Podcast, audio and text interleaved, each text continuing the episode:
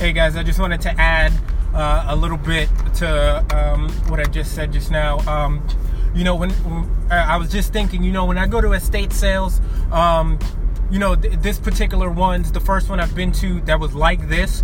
Uh, I guess because it was in Bel Air, um, everybody, uh, you know, thought the same way I did. Holy shit, it's somebody who has money. You know, we can probably get something on a good deal.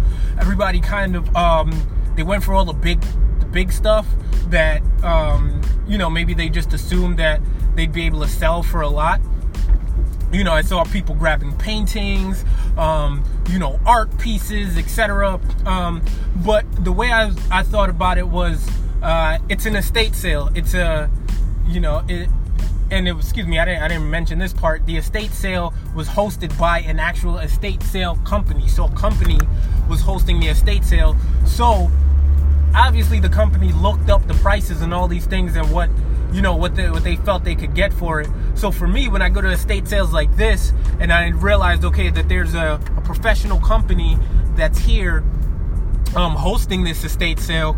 Um, I like to go for the the smaller items, the stuff that doesn't have tags on it, because more than likely they haven't priced them. Which is why I was able to get this coin on the cheap. You know, it was just you know stuck in a um, in between some vinyls, and I was able to get the whole stack for ten bucks because they didn't price it. You know, they're more worried about you know pricing the china, pricing the paintings, you know, pricing the furniture. You know, so I, I kind of just stayed away from all that stuff. Was was really heavy into the bookshelves. Um, wanted to see maybe I can find like a manuscript or something, especially since this dude did a lot of traveling. Uh, you know, maybe anything that that may have been signed by by a celebrity back in the day. Any you know any any of those little things.